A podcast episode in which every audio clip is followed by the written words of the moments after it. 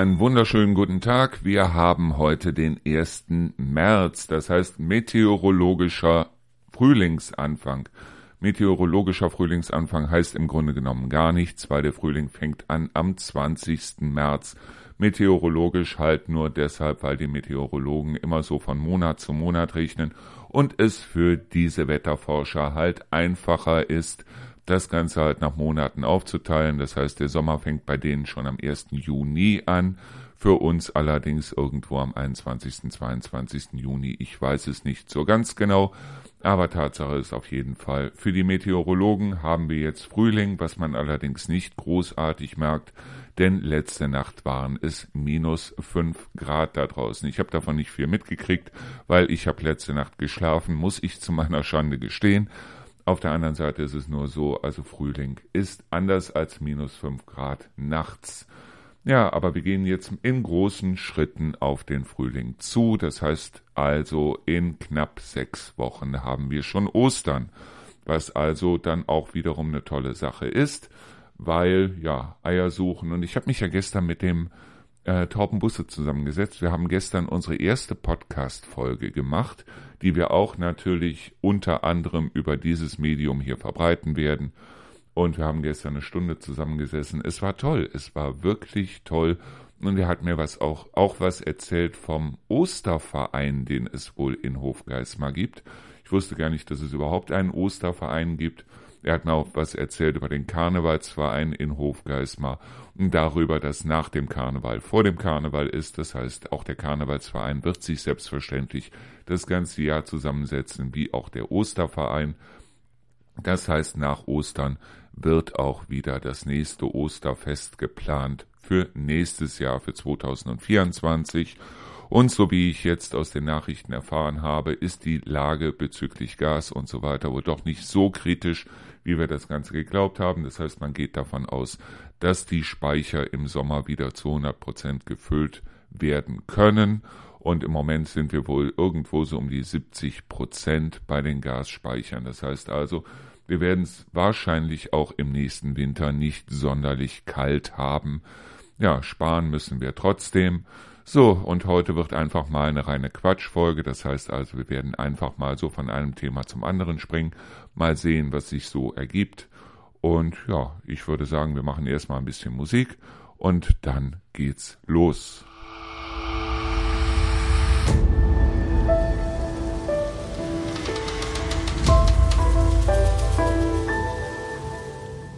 Ich hatte damals in meiner Schulzeit mal einen guten Freund, nennen wir ihn einfach mal Peter. Ich meine, er hieß nicht Peter, aber ist ja eh wurscht.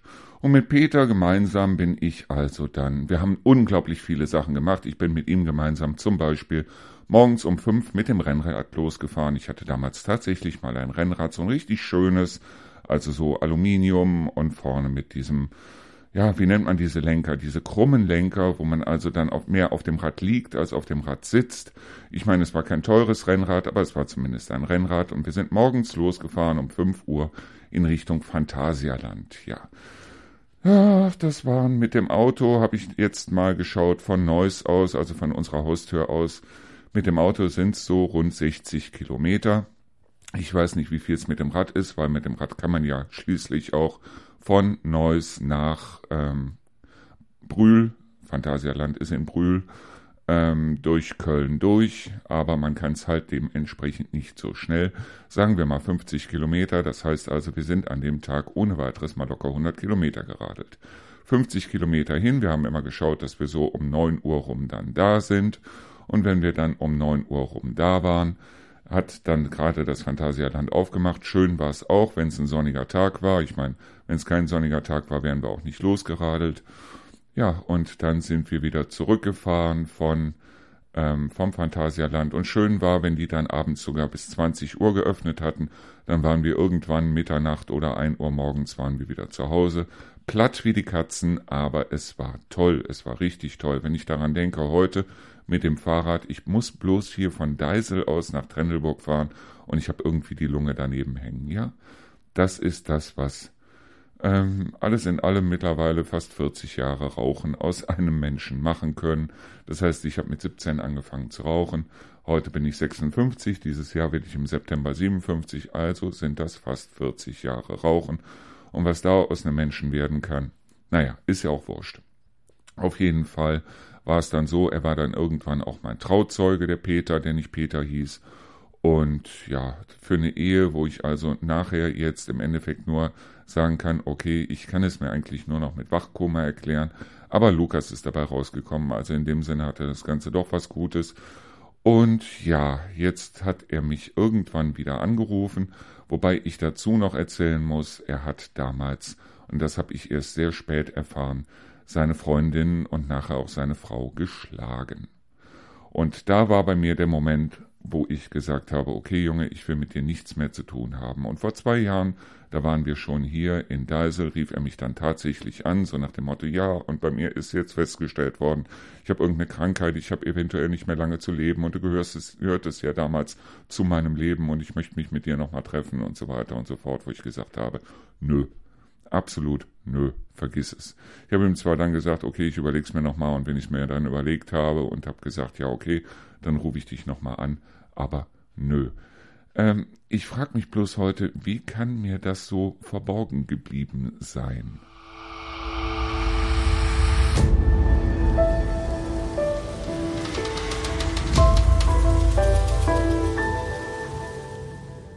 Nee, ganz ehrlich, Frauen schlagen, Kinder schlagen, das ist bei mir so der Moment, wo ich also ganz ehrlich sagen muss, da hört es dann auf und egal wie tief und wie eng ich mit jemandem befreundet bin, wenn ich erfahre, derjenige ist jemand, der Frauen schlägt, der Kinder schlägt, wie auch immer, dann ist bei mir der Moment, wo ich sagen muss, nee, ich will mit dir absolut nichts mehr zu tun haben.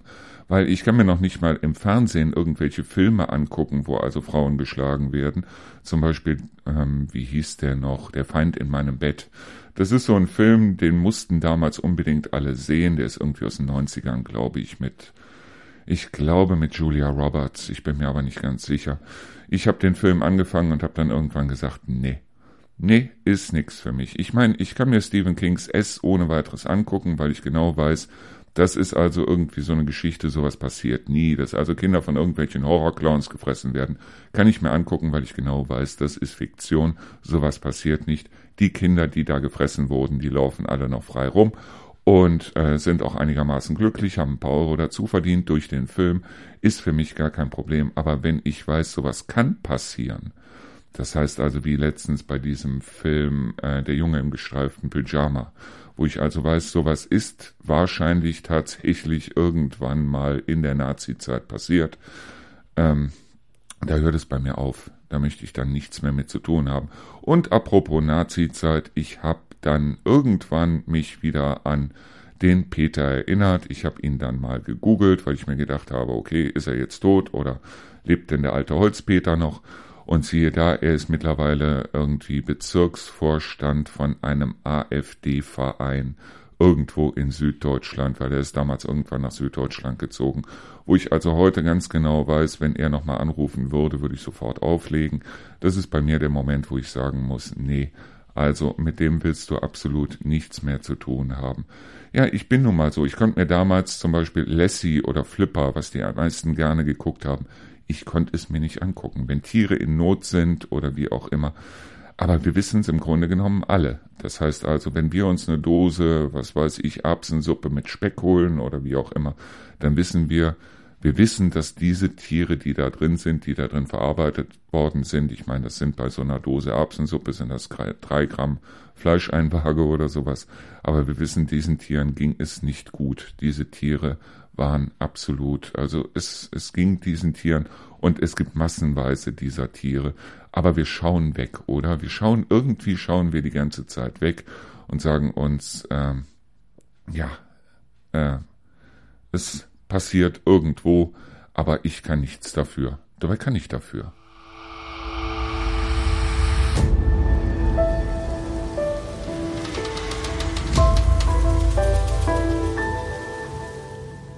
Ja, das ist dieses typische, wir haben es ja nicht gewusst. Ja, wir haben es ja nicht gewusst, dass unser Nachbar seine Frau verprügelt hat und dass die Frau ständig mit einer dunklen Sonnenbrille durch die Gegend gelaufen ist.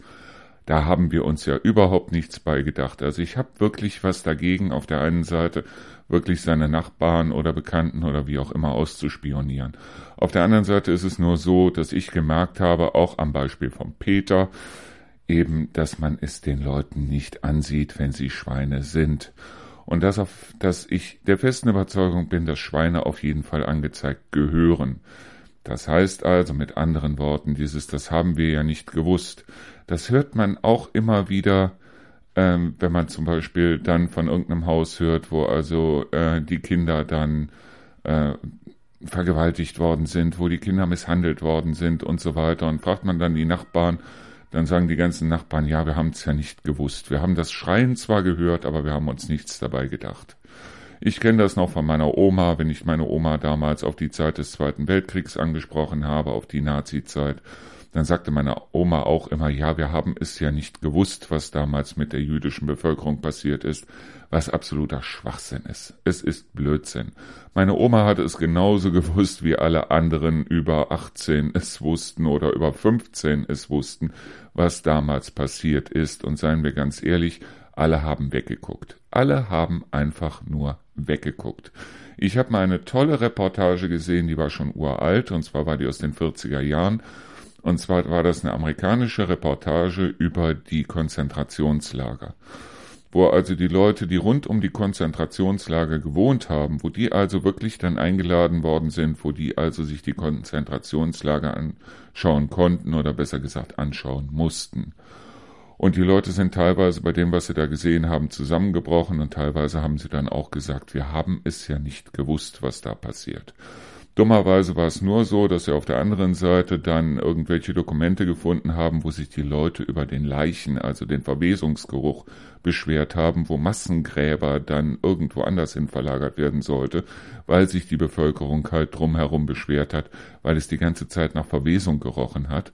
Aber es heißt, wir haben es ja nicht gewusst. Nein, man hat einfach nur die Augen zugemacht. Und das ist damals passiert, das passiert auch heute, oder?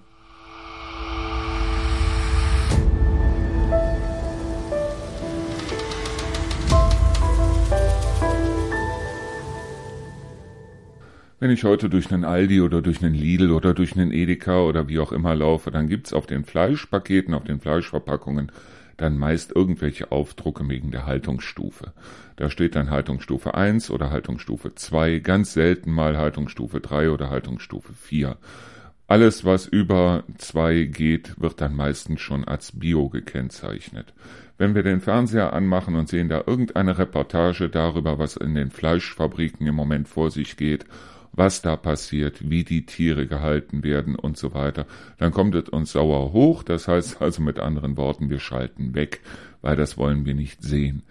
Ja, wenn es uns dann doch mal wirklich jemand zeigt, wenn uns dann wirklich mal jemand zeigt, wie diese Tiere da gehalten werden, dass das eigentlich keine Tierhaltung mehr ist, sondern dass es eigentlich im Grunde genommen nur Fleischfabriken sind, wo also wirklich fabrikmäßig was gemacht wird, dann gehen wir hin und sagen, wir haben es ja nicht gewusst, was Blödsinn ist. Wir wissen es alle. Wir wissen es wirklich alle. Und ganz ehrlich, ich bin kein Vegetarier, ich bin kein Veganer, wie auch immer, ich esse Fleisch. Und das Schöne hier an der Gegend halt am Dreiländereck ist ganz einfach, dass wir hier ein paar Euro mehr ausgeben für unser Fleisch, anders als es noch in Neuss war, wo man in Neuss also sehr schwer an Fleisch rangekommen ist, das also aus vernünftiger Haltung gewesen ist. Hier ist es so, man geht zum Metzger und ja, der Metzger kann einem ohne weiteres sagen, aus welchem Stall das entsprechende Fleisch kommt. Man kann sogar, weil es gar nicht weite Wege sind, hier zu dem Stall hinfahren und kann sich das Ganze hier anschauen. Und ja, die Tiere werden gezüchtet, sie werden geboren, sie werden gehalten dafür, dass sie geschlachtet werden. Das Ganze ist dafür da, dass wir unser Fleisch essen. So. Das heißt aber nicht, dass die Tiere nicht vernünftig gehalten werden können oder nicht vernünftig gehalten werden sollten. Ich finde es toll, wenn ich also hier dann äh, Spaziergänge mache, hinten am Reinhardswald, so drumrum, und sehe da diese großen Weiden, wo also dann Kühe draufstehen, wo Stiere draufstehen, wo also Schafe draufstehen und so weiter. Und ich weiß ganz genau, den Tieren geht es eigentlich im Grunde genommen bis zu ihrem Tod relativ gut. Ja, Der Tod ist trotzdem da, der Tod winkt um die nächste Ecke, deshalb, weil wir wissen ganz genau, diese Tiere werden geschlachtet. Wenn wir ganz viel Glück haben, wie zum Beispiel bei Geschonke und Co., werden die Tiere aber auch vernünftig geschlachtet. Das heißt also, die Tiere werden abends angeliefert, dann können die noch eine Nacht zur Ruhe kommen und werden dann am nächsten Tag wirklich einzeln geschlachtet und das Ganze auf eine Art, wo die Tiere also nicht bis zum Himmel schreien. Hier ist es aber so, dass die Leute trotzdem noch zu Aldi laufen, trotzdem noch zu Lidl laufen, trotzdem noch zu Edeka laufen und kaufen sich dieses Fleisch Haltungsstufe 1, Haltungsstufe 2. Und ganz ehrlich, Haltungsstufe 1, Haltungsstufe 2, wenn du dir anguckst, was da los ist, dann möchtest du ganz ehrlich kein Fleisch mehr essen.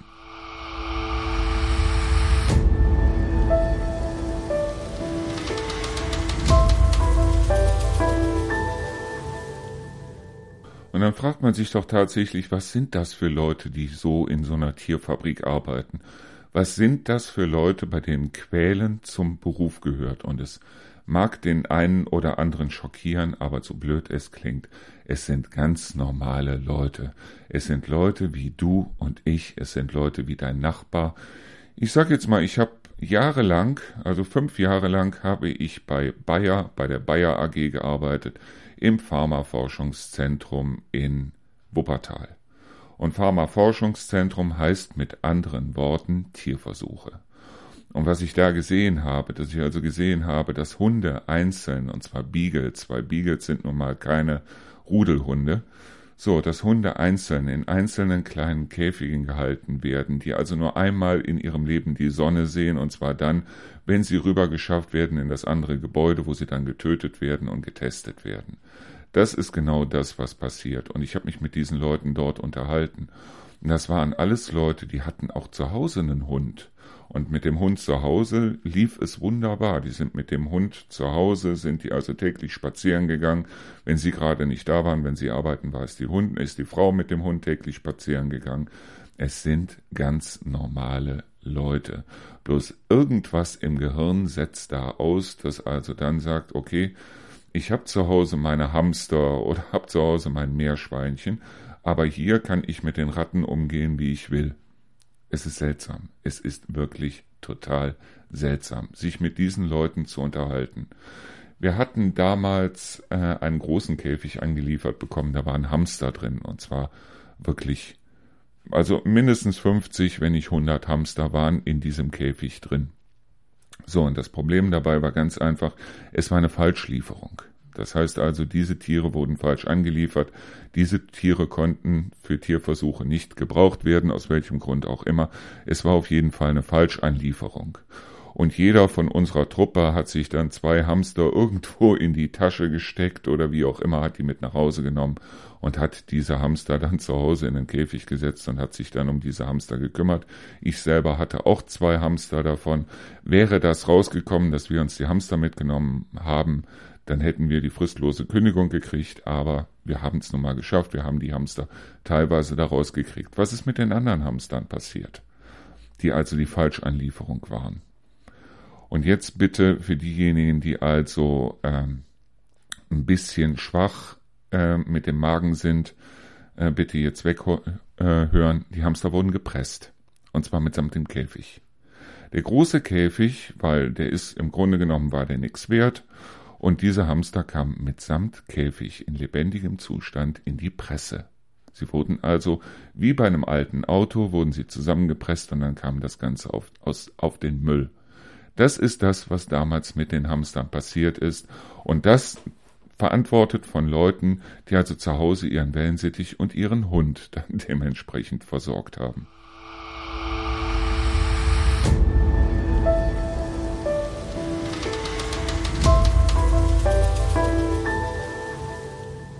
Ja, bei dem, was damals da passiert ist, ging es nicht um Humanität oder sonst irgendwas, es ging um Geld. Es ging rein und allein um Geld. Und die Hamster, wenn sie denn schon sterben mussten, die Hamster dann vernünftig sterben zu lassen, war eine Sache, die hätte zu viel Geld gekostet. Wie es heute einen Bauern, der also eine Schweinezucht hat, und zwar einen, einen der eine große Schweinezucht hat, viel zu viel Geld kostet, die Ferkel zum Beispiel kastrieren zu lassen und die vorher dann auch zu betäuben. Nein, da wird also da heute, ähm, die Betäubung wird ohne äh, Narkose in irgendeiner Weise gemacht. Und warum? Weil diese Schweinefabriken an jedem Schwein, das dort äh, in dem Stall hockt, alles in allem nach Abzug aller Kosten drei bis vier Euro verdienen.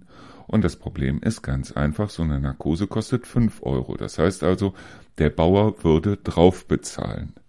Ja, das ist genau das, das ist genau diese Diskussion, die wir im Moment haben. Das Problem dabei ist bloß ganz einfach, würde man den Bauern jetzt oder würde man diese, würde man einfach erstmal auf den ersten Streich diese Schweinezuchten, diese, diese, ähm, diese Fleischfabriken schließen, komplett schließen. Dann wäre es so, dass eventuell an der einen oder anderen Stelle kein Fleisch mehr da wäre.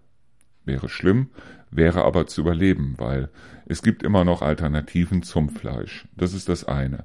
Muss also abends um, wenn ein Laden um 20 Uhr schließt, muss es um 19.30 Uhr dann noch frisches Hackfleisch in der Theke geben? Ich glaube nein. Ich bin sogar ganz sicher nein. Bloß ähm, wir haben uns so dran gewöhnt. Das ist wie wir am Rädchen drehen mit der Heizung. Wir drehen ein bisschen, das Ganze geht, äh, die Heizung wird warm, der Raum wird warm. Wunderbar. Wir haben uns daran gewöhnt. Und genau das ist es. Wenn wir uns aber daran gewöhnen könnten, dass Fleisch auch mal wertvoll ist, dann wäre auch das Leben dementsprechend wertvoll. Das heißt also, dann könnten wir sagen, okay, so ein Schnitzel kostet fünf Euro oder sechs Euro oder zehn Euro dann wäre aber ein Schnitzel was Besonderes und wir würden es eventuell dann auch mal, äh, ja, wir würden es vielleicht würdigen, dass da ein Tier für gestorben ist, dafür, dass wir ein Schnitzel essen. Bloß das ist es ja, was die meisten nicht wollen. Und komischerweise, wenn ich mir die Grünen anhöre, dann ist es so, dass es da immer heißt, auf der einen Seite, das, das Fleisch muss auf jeden Fall und es muss aus gesunder Haltung und so weiter kommen. Wenn dann aber die Notwendigkeit darin besteht, dass also gesagt wird, okay, dann kostet ein Schnitzel aber fünf Euro oder sechs Euro oder acht Euro, dann heißt es nein, dann können sich die, äh, die gering verdienende Bevölkerung oder die gering entlohnte Bevölkerung, sagen wir es mal so, kann sich dann das Schnitzel nicht mehr leisten und dann werden wir auch nicht mehr gewählt. Wie pervers ist das?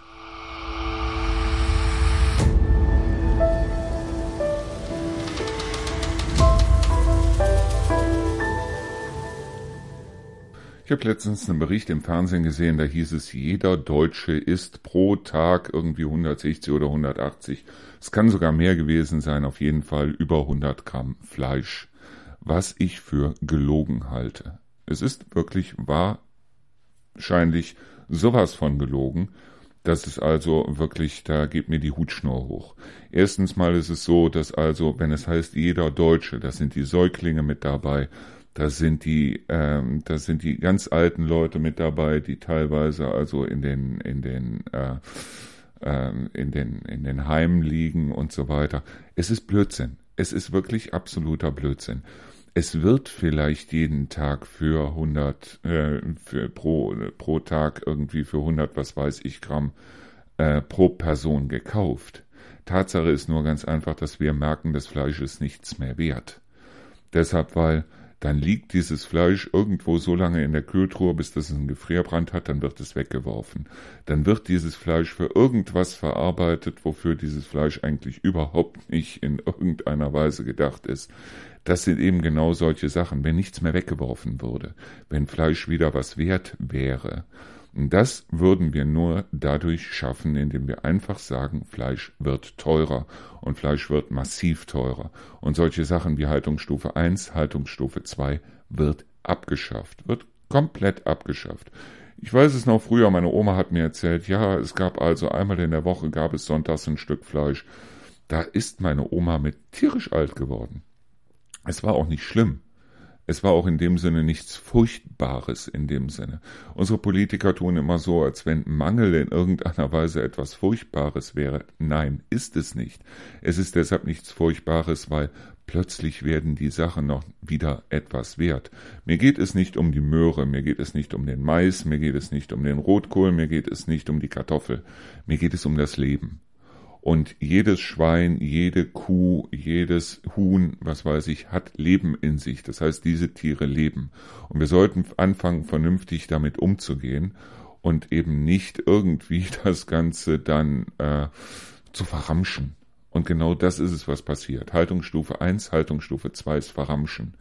Das heißt also, diese Tiere, es ist unwürdig, wie wir damit umgehen. Und das, um nochmal auf das, um nochmal auf den Anfang zurückzukommen, dieses, wir haben es ja alle nicht gewusst. Doch. Doch. Ich wage zu behaupten, genauso wie damals jeder in Deutschland wusste, was mit der jüdischen Bevölkerung passiert. Jeder wusste es. Jeder wusste es. Oder wo haben die Leute geglaubt, wo kommen die Juden hin, die plötzlich nicht mehr in der Nachbarschaft gewohnt haben? Das haben sie gewusst. Und heute weiß auch jeder, was in diesen Tierfabriken vor sich geht. Es weiß jeder.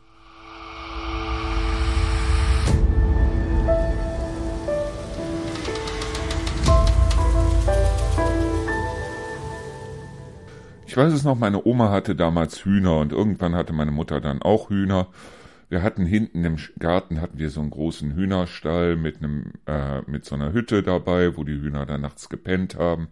Und wir haben also, das war nicht beheizt oder sonst irgendwas, es war gut isoliert, das Ganze. Und ja, meine Oma hat immer gesagt, hältst du ein Huhn für ein Ei, bezahlst du zwei. Auf der anderen Seite hat sie sich dann immer gefragt, weil ich musste ja immer die großen Säcke holen. Das heißt also diese 50 Kilo Säcke Hühnerfutter, Muschelschrot, Legemehl und was es da nicht alles gab, was die Hühner nicht alles brauchten. Die Hühner haben sich bei uns tierisch wohlgefühlt, die haben hinten gescharrt, die haben in den Löchern sich rumgewälzt und was weiß ich, haben sich dann Löcher gegraben und ja, den Hühnern ging es fantastisch, bis auf die Tatsache, dass es sich finanziell überhaupt nicht gelohnt hat. Also wirklich, meine Oma hat die Hühner, äh, hat die Eier dann teilweise, wenn wir sie nicht alle essen konnten, weil sie hatte immer so zwischen 10 und 15 Hühnern. Und meine Oma hat sich immer gefragt, wie können die in den Läden, die im Geschäft, äh, Eier damals für, ich weiß es nicht, 20 Pfennig oder 25 Pfennig oder wie viel auch immer anbieten. Meine Oma hat sich das durchgerechnet und hat also dann gesagt, also unter 50 Pfennig gebe ich kein Ei ab. Die Nachbarn sind aber auch gerne gekommen und haben sich bei uns dann die Eier geholt, wenn welche übrig geblieben sind. Aber meine Oma hat immer gesagt, ich nehme 50 Pfennig für ein Ei, weil das bezahle ich selber, wenn man sieht, was das alles kostet, Hühnerfutter, Legemehl und so weiter und so fort. So. An diesen 25 Cent, was heute ein Ei kostet, wenn man jetzt, oder 30 Cent, was ein Ei kostet, wenn man sich jetzt ein Ei kauft, oder wenn man sich eine Packung Eier kauft für drei Euro, wie es, wie es im Geschäft äh, dann kostet. Ja, da fragt man sich, wie wie zum Teufel können die das machen? Deshalb, weil das Futter kostet, okay, sie kriegen das Futter vielleicht für die Hälfte, deshalb, weil sie viel, viel, viel mehr annehmen oder, oder äh, abnehmen oder wie auch immer. Aber Tatsache ist, da verdient dann der Trans äh, nicht nur der Hühnerfarmer verdient daran, es auch die Transportfirma. Das Unternehmen, das die Eier zu den Supermärkten bringt, verdient daran. Der Supermarkt selber verdient daran und so weiter. Das heißt also, welche Scheiße müssen diese Hühner fressen, damit die einen Karton ähm, Eier für drei Euro verkaufen können? Und dann macht ihr einfach mal den Spaß und geh hin und guck dir einfach mal an, wenn so auf so einem Karton draufsteht Bodenhaltung. Geh einfach mal ins Internet und guck dir an, was Bodenhaltung heißt. Und ich glaube, wenn du dir dann anschaust, was Bodenhaltung wirklich heißt, wirst du, glaube ich, kein Ei mehr essen.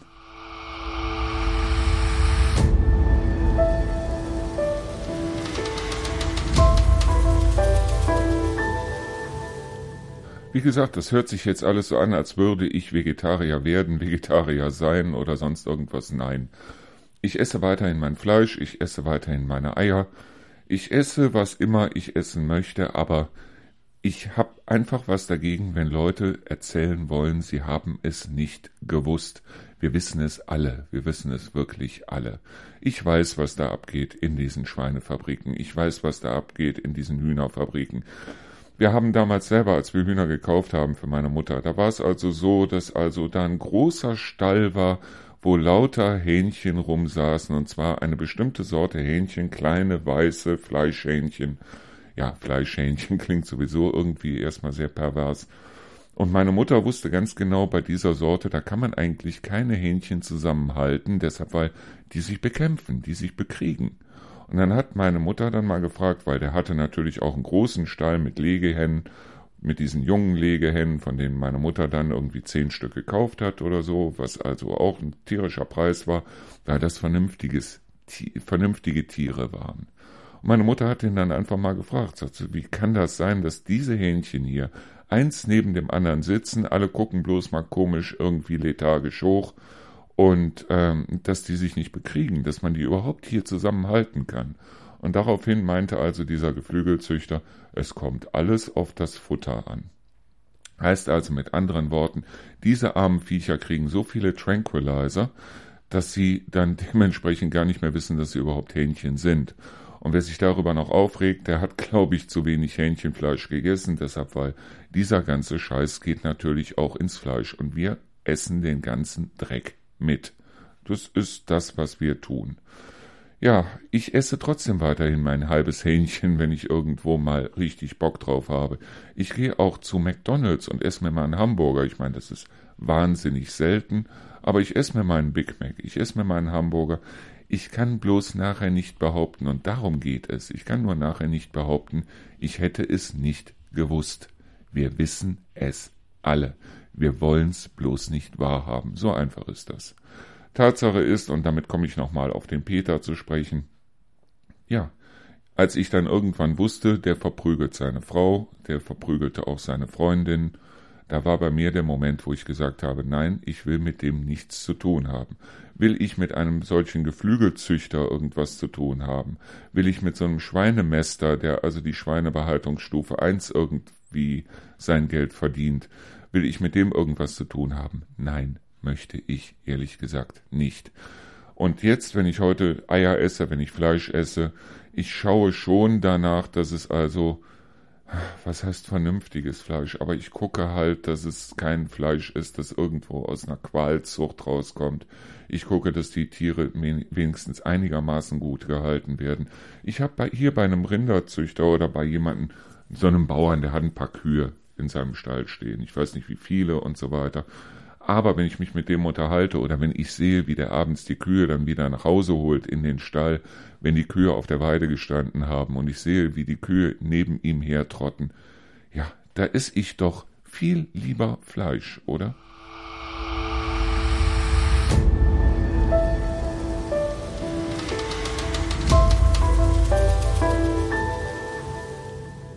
So, ich möchte nochmal auf diesen Peter zu sprechen kommen direkt vom Anfang. Ja, es war so, dass ich nachher von seiner Schwester erfahren habe, dass sein Vater auch seine Mutter verprügelt hat. Peter war also derjenige, der wahnsinnige Stücke auf seinen Vater gehalten hat.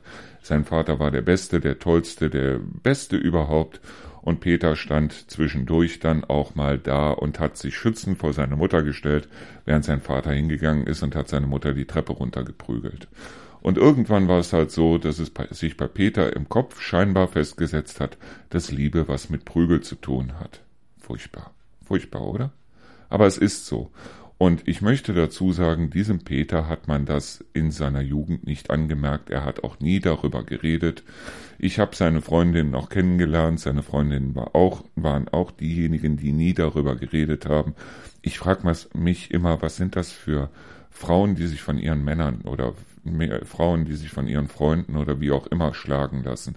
Was sind das für Frauen, die oder für Männer, die sich von ihren Frauen schlagen lassen? Im Grunde genommen kommen wir jetzt zu dem, wo ich also vorher auch schon mal in, einem, in einer anderen Folge drüber geredet habe, nämlich Leute, die einfach nicht alleine sein können. Ich finde es schlimm, ich finde es furchtbar und ich glaube auf der anderen Seite, dass man erstmal eine Zeit lang alleine gewesen sein muss, um überhaupt eine Beziehung eingehen zu können, weil es geht bei einer Beziehung um den Einzelnen, um das Individuum und nicht darum, da ist halt jemand und Hauptsache ich bin nicht allein, weil wir leben nun mal in Deutschland. Es ist nun mal hier so, dass also Frauen, die von ihren Männern verprügelt werden, ihnen stehen alle Möglichkeiten offen. Es gibt Frauenhäuser, es gibt Unterstützung und so weiter und so fort. Trotzdem gehen sehr viele von diesen Frauen wieder zurück zu genau diesen Männern. Deshalb, weil sie halt sagen, ich möchte nicht alleine sein, weil es für die schlimmer ist, alleine zu sein, als sich jeden Tag oder wann auch immer verdreschen zu lassen. Und seien wir mal ganz ehrlich, was sind das für Typen, die also ihre Frauen verdreschen oder ihre Kinder oder die sich überhaupt irgendwo an wehrlosen Tieren oder Menschen oder wie auch immer vergehen, das sind irgendwo, ich glaube, es gibt so eine Verdrahtung im Gehirn. Und wenn diese Verdrahtung nicht stimmt, dann kannst du, glaube ich, auch therapieren bis zum geht nicht mehr. Du kriegst das aus diesen Leuten nie raus. Und wenn es dann heißt, ja, es ist der Alkohol, nein. Der Alkohol, wenn Leute mal betrunken sind, und ich kenne es ja von mir selber, ich war auch hin und wieder in meinem Leben mal betrunken, obwohl ich eigentlich keinen Alkohol mag, aber hin und wieder war ich auch mal betrunken. Der Alkohol hat nie irgendwas aus mir rausgeholt, was nicht schon tief drin steckte. Der Alkohol enthemmt. Und genau das ist es. Männer, die ihre Frauen verprügeln, wenn sie betrunken sind, die würden auch gerne ihre Frauen verprügeln, wenn sie nicht betrunken sind. Sie trauen sich dann bloß nicht, oder?